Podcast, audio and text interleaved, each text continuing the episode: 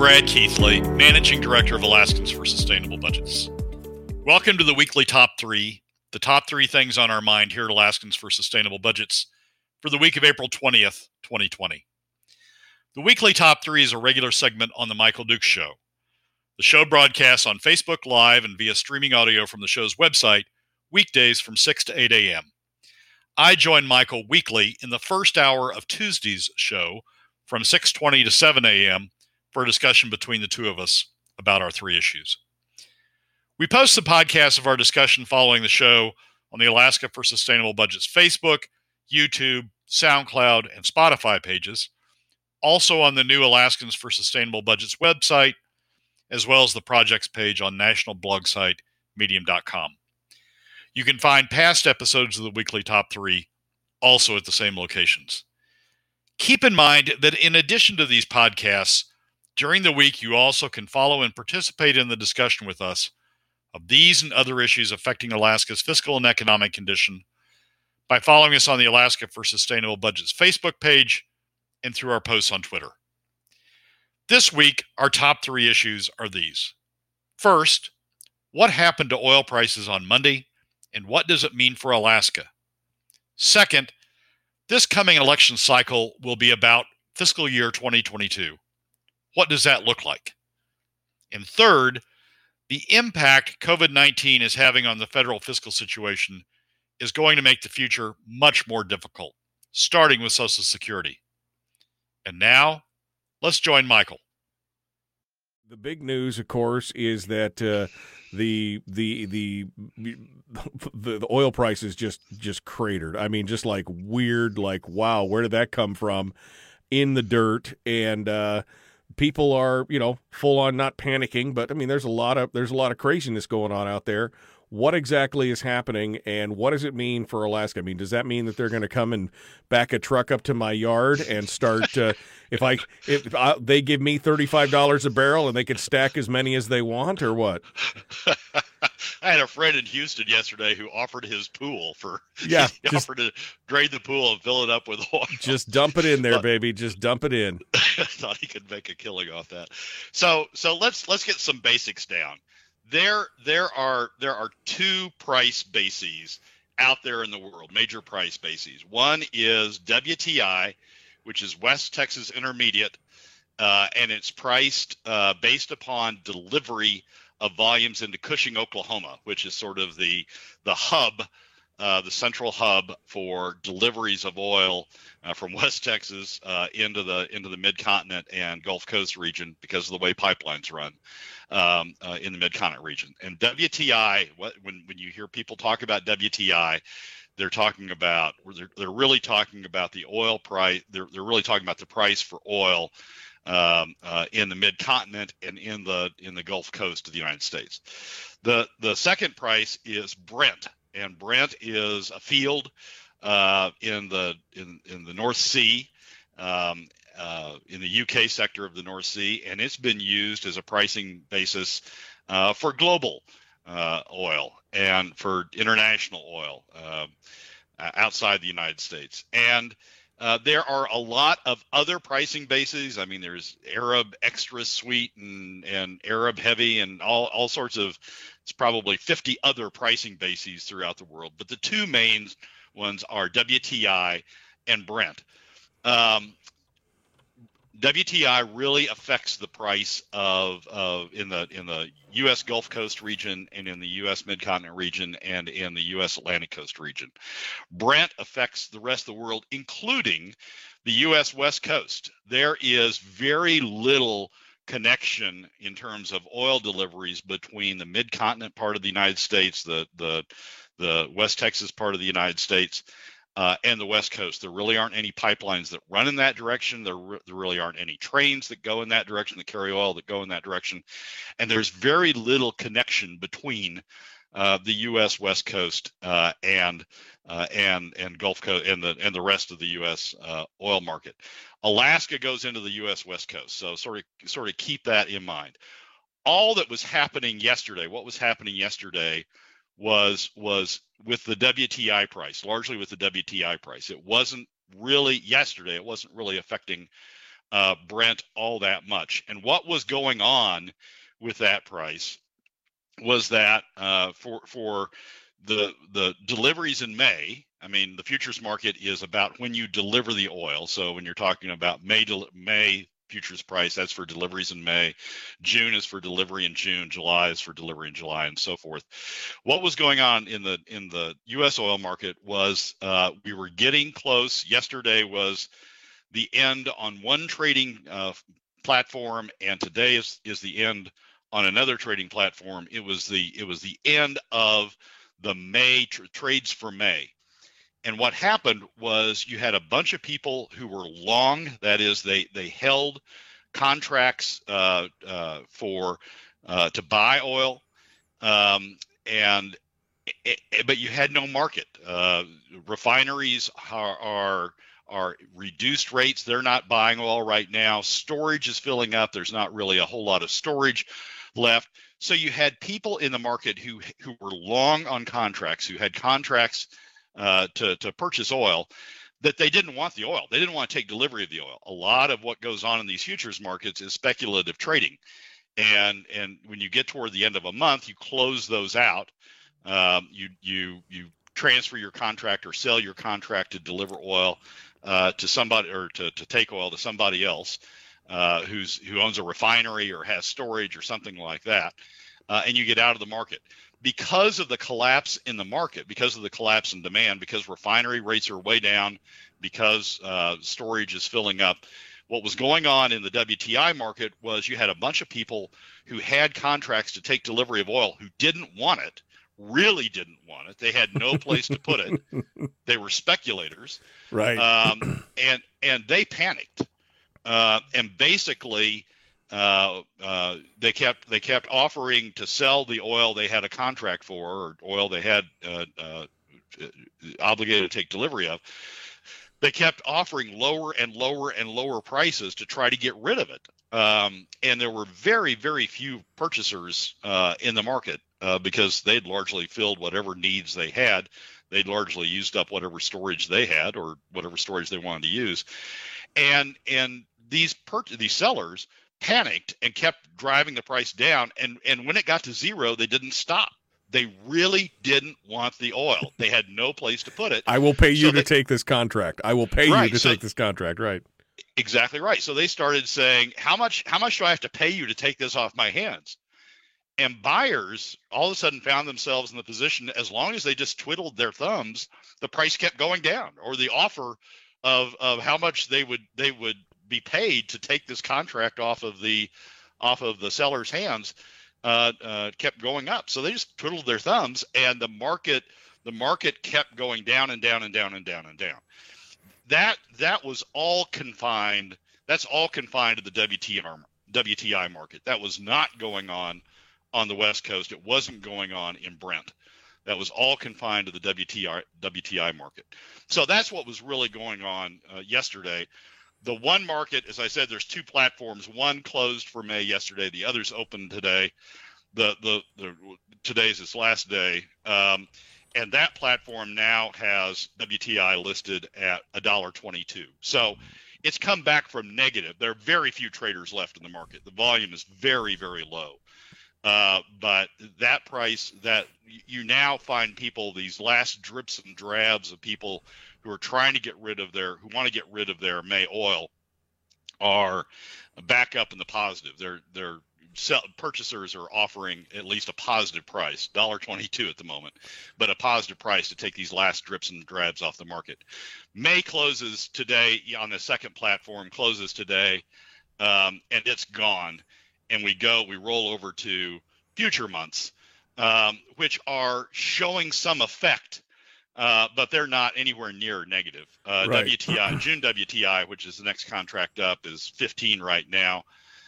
June on Brent is $20. So we're not in negative territory on the contracts that are on the June contracts that are showing up.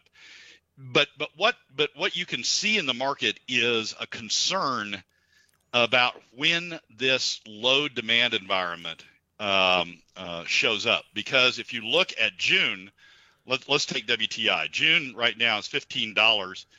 When you get to December, it's $30. So somewhere in there, people are saying, okay, the market's going to clear.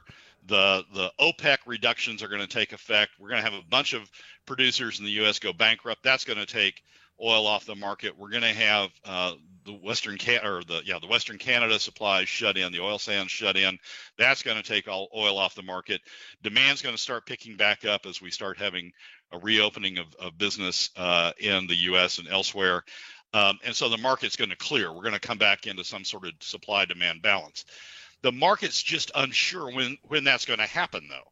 I mean, it was clear yesterday that it wasn't going to happen in May. Right. There was more oil for May than there was market and storage capacity, so that's why the panic set in. It's clear today, June is down a lot from where it was yesterday. It opened this morning at $20, and it's now down to 15. So June, there's a little uncertainty about June, and we may see the June price start going down, as well as people who hold June contracts want to get rid of them and start panicking a little bit. But at some point, the futures market is telling us the market's going to clear. And we're going to come back up into the 30s, as opposed to stay down at these lower levels. So essentially, the futures markets, you have a bunch of guys who decide we're going to buy the inventory for a store, just as an example, and we know that inventory is going to be delivered, and stores are going to want this material, and so we're going to bet that they want to buy it. And so we'll buy it first, and we'll hold on to it, and when the time comes, they'll be ready to go. The people who buy it at the end are the people who are actually end users, right? Right. Right. Or right. Yeah, so or end users or stores, but I mean, they're the ones that eventually want the physical product. Right. And so they're all betting on the if-come on the futures market that I think I'm going to buy the product, the contract now to deliver low, and then when it comes time that people actually need the physical product, I'll be in the catbird seat because I have it in hand, unless, of course, the pandemic hits, in which case I will be paying you to take this off my hands. So, yeah. Well, that's certainly the lesson out of yesterday. Yeah, holy cow! I was watching the ticker go, and I just watched it plummet from $12, and when it got down into the 15-cent range, I thought, well, this is weird, and then it just stopped at zero. I was like, wow, it's amazing. Yeah, but we need to keep in mind, and this is something we probably need to explore during the break or after the break. But we need to keep in mind that was going on in the WTI market. It was not going on in the Brent market. The Brent market's going down a little bit, but it's not doing anything near like what went on in the WTI market yesterday or what's going on in the WTI market today. And the Alaskans need to be a lot more concerned about the Brent market because that's what affects the West Coast a lot more than the WTI market. Well, what does this do for Alaska? I mean, so break this down. I mean, we all saw it, the headlines, everything, panic, houses on fire. What does this mean for Alaska here in 2.5 minutes or so? Tell me, what does it mean? Excellent question. So what's going on in the West Coast market right now is something different that's driving the Alaska price down, the ANS price down. But people should not expect the ANS price to do what the WTI price market did yesterday. What's going on in the West Coast market is the Saudis, when the Saudis said they were going to go full bore, they were going to produce out full bore. The way they did that was to create a huge discount off their usual selling price, and to send out ships. If you can visualize this, send out ships, a bunch of ships, more ships to markets that they had historically served. But they sent out ships to markets that they historically had not been that big a player in. And what happened on what's happened on the U.S. West Coast in April is the Saudis came in with some huge deliveries in April. There was a good Platts article on this yesterday. The Saudis came in with some huge deliveries in April at a very big discount, a discount that, frankly, to some degree relates to the Brent price or the WTI price. Usually doesn't show up that way on the U.S. West Coast, but because of the way Saudi was discounting and the way Saudi was basing the price on the U.S. West Coast, it was sort of creeping some of this WTI effect over into the U.S. West Coast market. So that has that sort of increased surge of Saudi deliveries in April, and the discount at which Saudi was selling it in April has been driving down the U.S. West Coast market. And ANS, which sells exclusively into the U.S. West Coast market, ANS has been going down with it. But it's not being driven by WTI. It's being driven by the Saudi volumes and by the discount on the Saudi volumes. What's important to understand is that discount goes away May 1.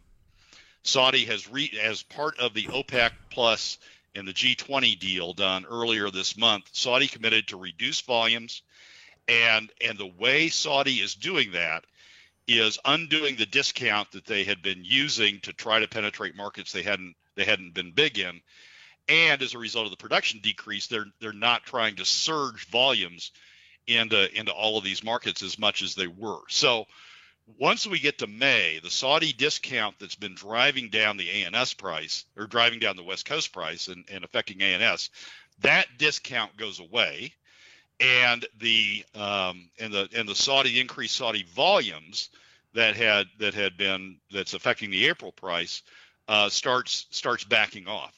So we ought to see the U.S. West Coast price once we get to May, the U.S. West Coast price sort of rebalancing toward Brent, and this deep dive that's been taking as a result of the Saudi flotilla coming into the West Coast, if you can visualize that, as a result of these Saudi deliveries coming into the West Coast, we ought to see that discount, the effects of that discount, going away.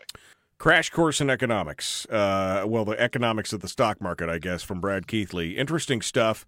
Good to know, exactly how some of this stuff works. I had no idea that the OPEC nations had started to run a flotilla into the West Coast to fire sale this stuff off, but it definitely makes sense now. As to exactly, it's a free market. A refinery says, I got one tanker that'll sell it to me at, $10 a barrel, and another one that'll sell it to me at $8 a barrel. I'll take the $8 barrel oil. Thank you very much. And it makes sense that is driving the price down. What's it mean, for Alaskan budgets for the foreseeable future? You think this is too short term to really affect us for too long, Brad? Well, no. I think the oil markets are in disarray. It's really mostly confined to WTI, but Brent is also trying to figure out, the Brent price is also trying to figure out when demand's going to return. The Brent price right now, the June Brent price is $21. The December Brent price is $34. And so Brent's trying to figure out when this demand the pall on demand is going to lift as well. It affects WTI more because WTI is really a smaller market. It's all around the U.S. Gulf Coast and the U.S. Mid-Continent, and to some degree the U.S. Atlantic Coast. And when you have a collapse in demand like we've had for product from that market, for refinery product from that market, there's really not a whole lot of other demand, or you can't really spread it out much. Brent, on the other hand, is priced in a market that's fairly broad, and so it doesn't really get affected as much by the events of the moment, if you will, as the WTI market is. But Brent is still being affected. And some people have said, the data is really opaque on this, but some people have said that we're going to still have a hangover effect on the U.S. West Coast because the Saudi deliveries that are being made in April at the steep discount, some of that's going into storage. Right. And so it's going to start coming out. It's going to sit there, and it's going to be there in storage as we come into May, and it's going to have this overhang on the May price as well, and possibly even into June, because it was a heck of a lot of Saudi oil that came in at that price discount. Well, and demand is so low because of COVID, right, and everything else. So, but they're doing the right thing and buying up everything they can and storing as much as they can at this cheap price, so that later on they can turn a larger profit. Right? Yeah. But it shouldn't overhang much because Saudi, as a result of the OPEC Plus and G20 agreement, Saudi is sort of reducing production, not trying to penetrate markets. As I said, the discount, they flipped the discount back, and it's gone back to historic levels. It's not at the steep discount they were coming in with in April. And so the West Coast market should be less affected and should get out of this fairly soon. But we're going to be in a low price environment even when we get out of this. I mean, as I said, December is the December price is $34. It's not $40. It's not $50. It sure as heck isn't $60 or $70. It's $34. Right. And the June price, the June 21 price, next year's June price is $37 right now. So we're not even seeing getting back to $40. The market, even the Brent market's not seeing getting back to $40 by June of next year. And so we're going to be in this lower price environment. But the collapse of yesterday, the WTI collapse of yesterday, I think is a fairly isolated event. And even if it persists, even if we continue to see prices being driven down, they're going to be WTI prices. They're not going to be Brent prices. And as a consequence, they're not going to be that reflected on the U.S. West Coast. Robert says U.S. oil is exported. Don't know what happens to Alaska crude. Alaska crude gets exported to the West Coast, right? I mean, they're pretty much the sole source or the sole recipient of North Slope crude. Yeah. So U.S.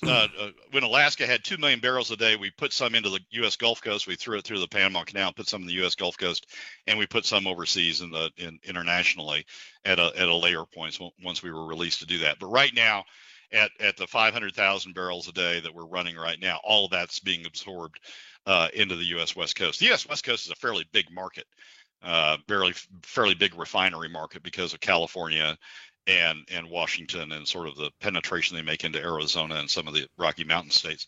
And it can easily absorb the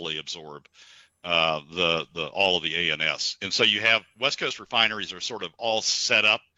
You set your refinery up based upon the crudes that you have available. And West Coast refineries are all sort of set up to use ANS.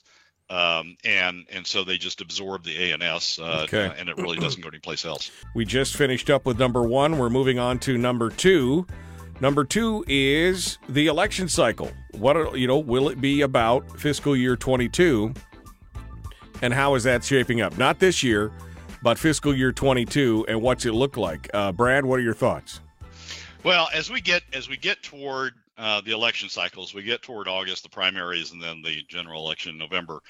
What people are going to be focused on, what people should be focused on, is how we're going to deal with the fiscal situation that's going to confront the legislature next January when these people that we're electing take office. And the fiscal situation they're going to be confronting next January is a little bit of cleanup from fiscal year 21, which begins July 1 of this year and runs to June 30 of next year. A little bit of cleanup from that because, to the extent that oil prices don't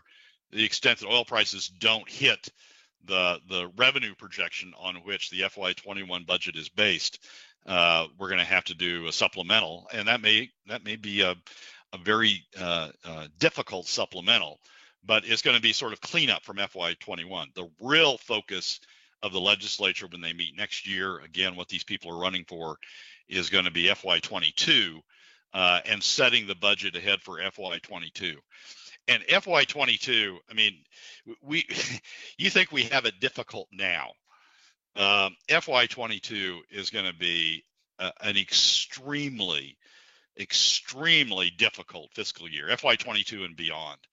The reason is that we've been sort of living in an artificial world the last 8 years, and even into FY21, financed in significant part by draws on our fiscal reserves, draws on the statutory budget reserve at first, draws on the constitutional budget reserve, the CBR, later. And we've sort of artificially been able to maintain these spending levels without having to confront huge problems. I mean, we've had PFD cuts; those are big problems, but without having to confront huge problems. because we've had the SBR and then the CBR to back us up. The numbers, one of the numbers that we saw come out when the FY21 budget came out was just stunning. Keep in mind that at one point we had $17 billion in reserves between the SBR at about $5 billion and the CBR at about $12 billion. We had $17 billion in reserves, and we've been working our way through those since about FY 2013. The numbers that the administration showed when the governor signed the budget was the CBR amount at the end of fiscal year 21. So at the end of this coming fiscal year, the end of the fiscal year they just set the budget for, the CBR amount was $60 million from 17 billion with a B at the beginning of that. We're down to 60 million with an M dollars. Now there's some dispute, about a $300 million dispute between the legislature, legislative finance, and the administration on what the right amount is. Legislative finance says it'll be about $400 million. But I'll tell you this, if whatever the number is, if this oil price problem continues into FY21, continues deep into FY21, or the FY21 revenue projection is $37 a barrel.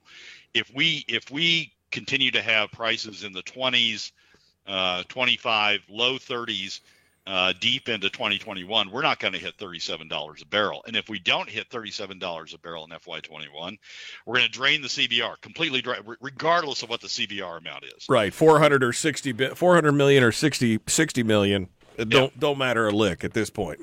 Right. So we're going to completely drain it. So we're going to hit FY22 when this legislature goes into the when whoever's elected this fall goes into the legislature in January. They're going to go in without the CBR cushion.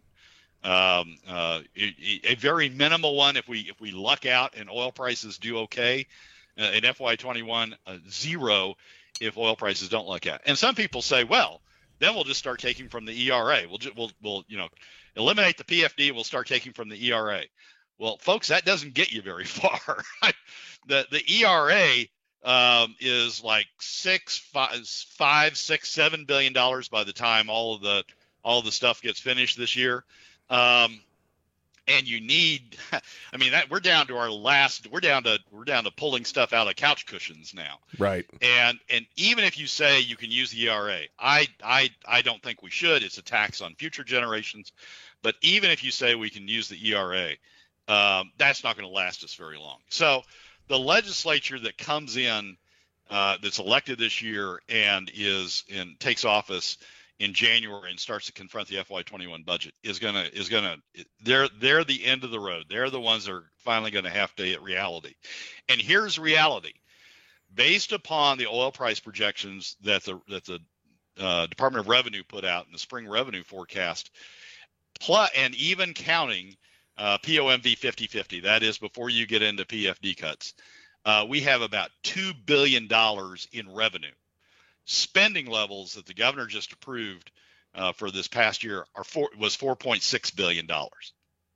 So you're going to have it. So revenues are going to be about $2.2 billion. So you're going to have right off the bat about a $2.4 billion deficit facing you in FY21 without the safety net of the CBR sitting underneath you, and you're going to have to confront that immediately. So that means if you're one of those people who believe in, well, we'll just cut spending, that's how we're going to solve all this. That means you're going to cut the budget in 1 year.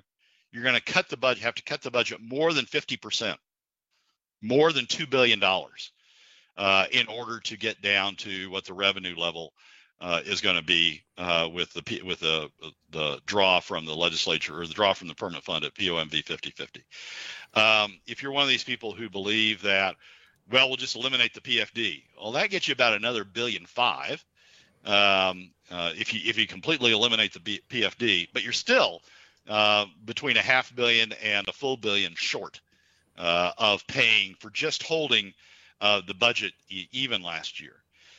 So the people who come in FY, the people who are elected this year, to me, they need to be held accountable. What exactly are you going to do? You know, none of this mealy-mouthed stuff about, well, I'm for PFD, but, you know, we have to be realistic, and I oppose taxes, and we're just going to cut our way. We're going to cut our way to the budget. They need to be held to a fairly high level of specificity about what it is exactly they support, because the time for mealy mouth, the time for high grandiose terms about how you're going to do this, knowing you've got the CBR underneath you, the time for that sort of language is gone. When we hit FY21, FY22, you're going to have solved the mystery of how you pay for Alaska government at its current levels, with revenues that are about half those levels, and it's a huge issue. That's sort of even before that. That assumes the oil market gets straightened out by then.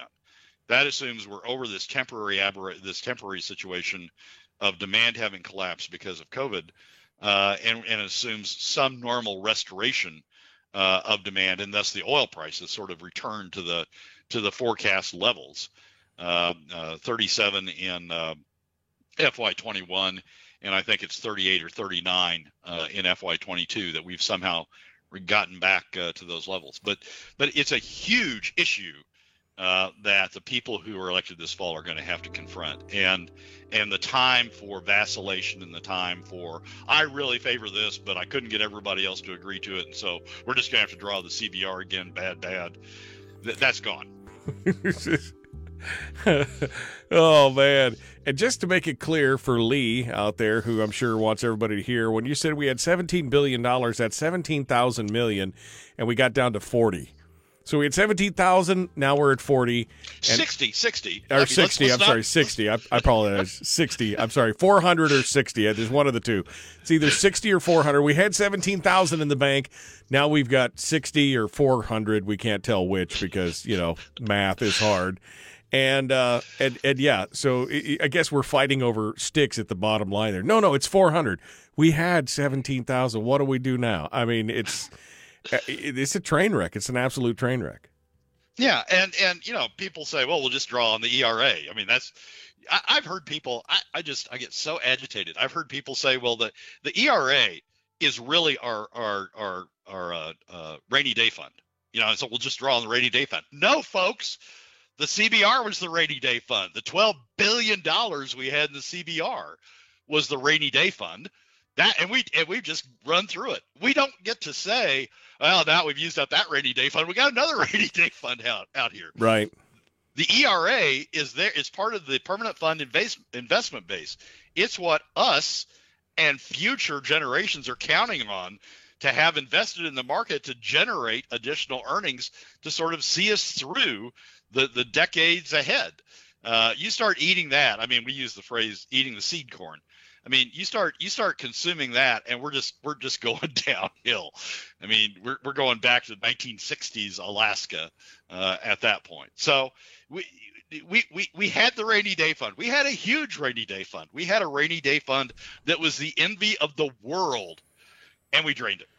Yep, and it looks like we'll probably you give them their fingers, give them their druthers, and they'll drain the other one too. And then, of course, they want to look at how do we get into the permanent fund. That's the next choice because they have no fiscal discipline. I mean, that's the bottom line here. There's no fiscal discipline whatsoever to make it happen. Which again has been. I'm sorry. Well, that's why we need to hold them. I know I'm preaching to the choir, but that's why we need to hold candidates accountable this coming election cycle because they're the ones. Finally, we're at the end. They're the ones that are going to have to deal with the eclipse or the apocalypse, right? With falling off the fiscal cliff, and they need to be honest with their constituents about how they're going to do that, as opposed to just some of these high platitudes that we've had in past election cycles.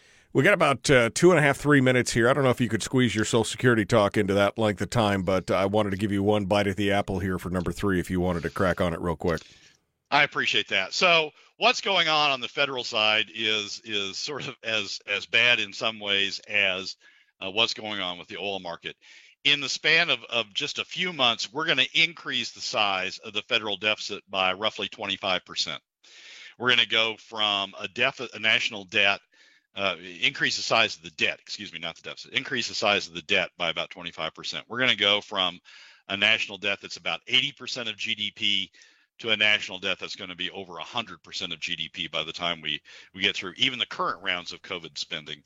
And if we add additional COVID spending, that's going to increase it even more. That's going to create pressure on future budgets. And one of the things staring us in the face out there, I'm trying to find a way to personalize this to people, but one of the things that's staring us in the face out there is the Social Security trust fund is rapidly running out.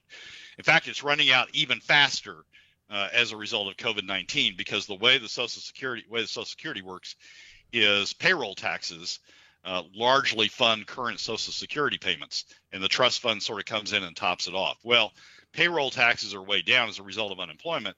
Payroll taxes are way down, and as a result of payroll taxes being way down, the funds coming into the Social Security account are way down, and as a result, we're consuming the trust fund, sort of the savings account for Social Security. We're consuming it at a much faster rate.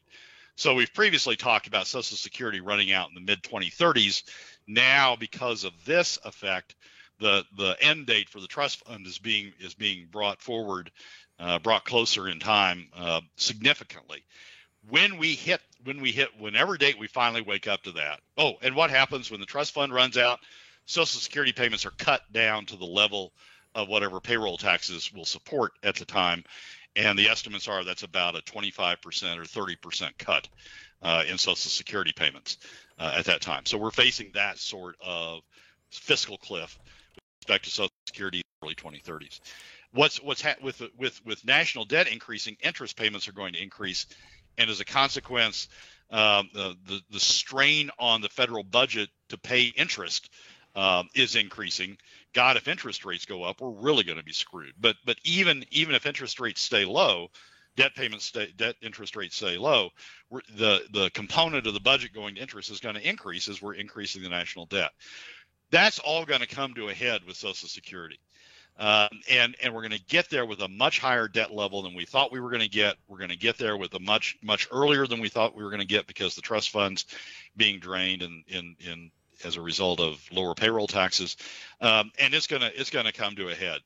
The effect of all that is going to be put a significant strain on Social Security reform, but beyond Social Security, on the entire budget, on national defense, and on everything else.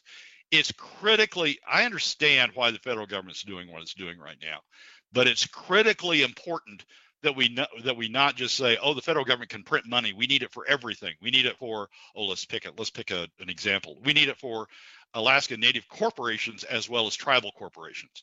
We need it for every airport in the world, even though some airports don't need it. We need to be very careful about what we're spending money on through COVID, because it's going to come back to haunt, in terms of increasing the debt. It's going to come back to haunt us very quickly in a very real manner as we confront things like Social Security and other things. Oh, it's just going to get – you're just a pot of fun and joy this morning, Brad. Thank you so much for coming in and joining us today. We really appreciate it. Well, that's a wrap for another week's edition of the Weekly Top 3 from Alaskans for Sustainable Budgets. Thank you again for joining us. Remember that you can find past episodes on our YouTube, SoundCloud, and Spotify pages, and keep track of us during the week on Facebook and Twitter. This has been Brad Keithley, Managing Director of Alaskans for Sustainable Budgets. We look forward to you joining us again next week on the Weekly Top 3.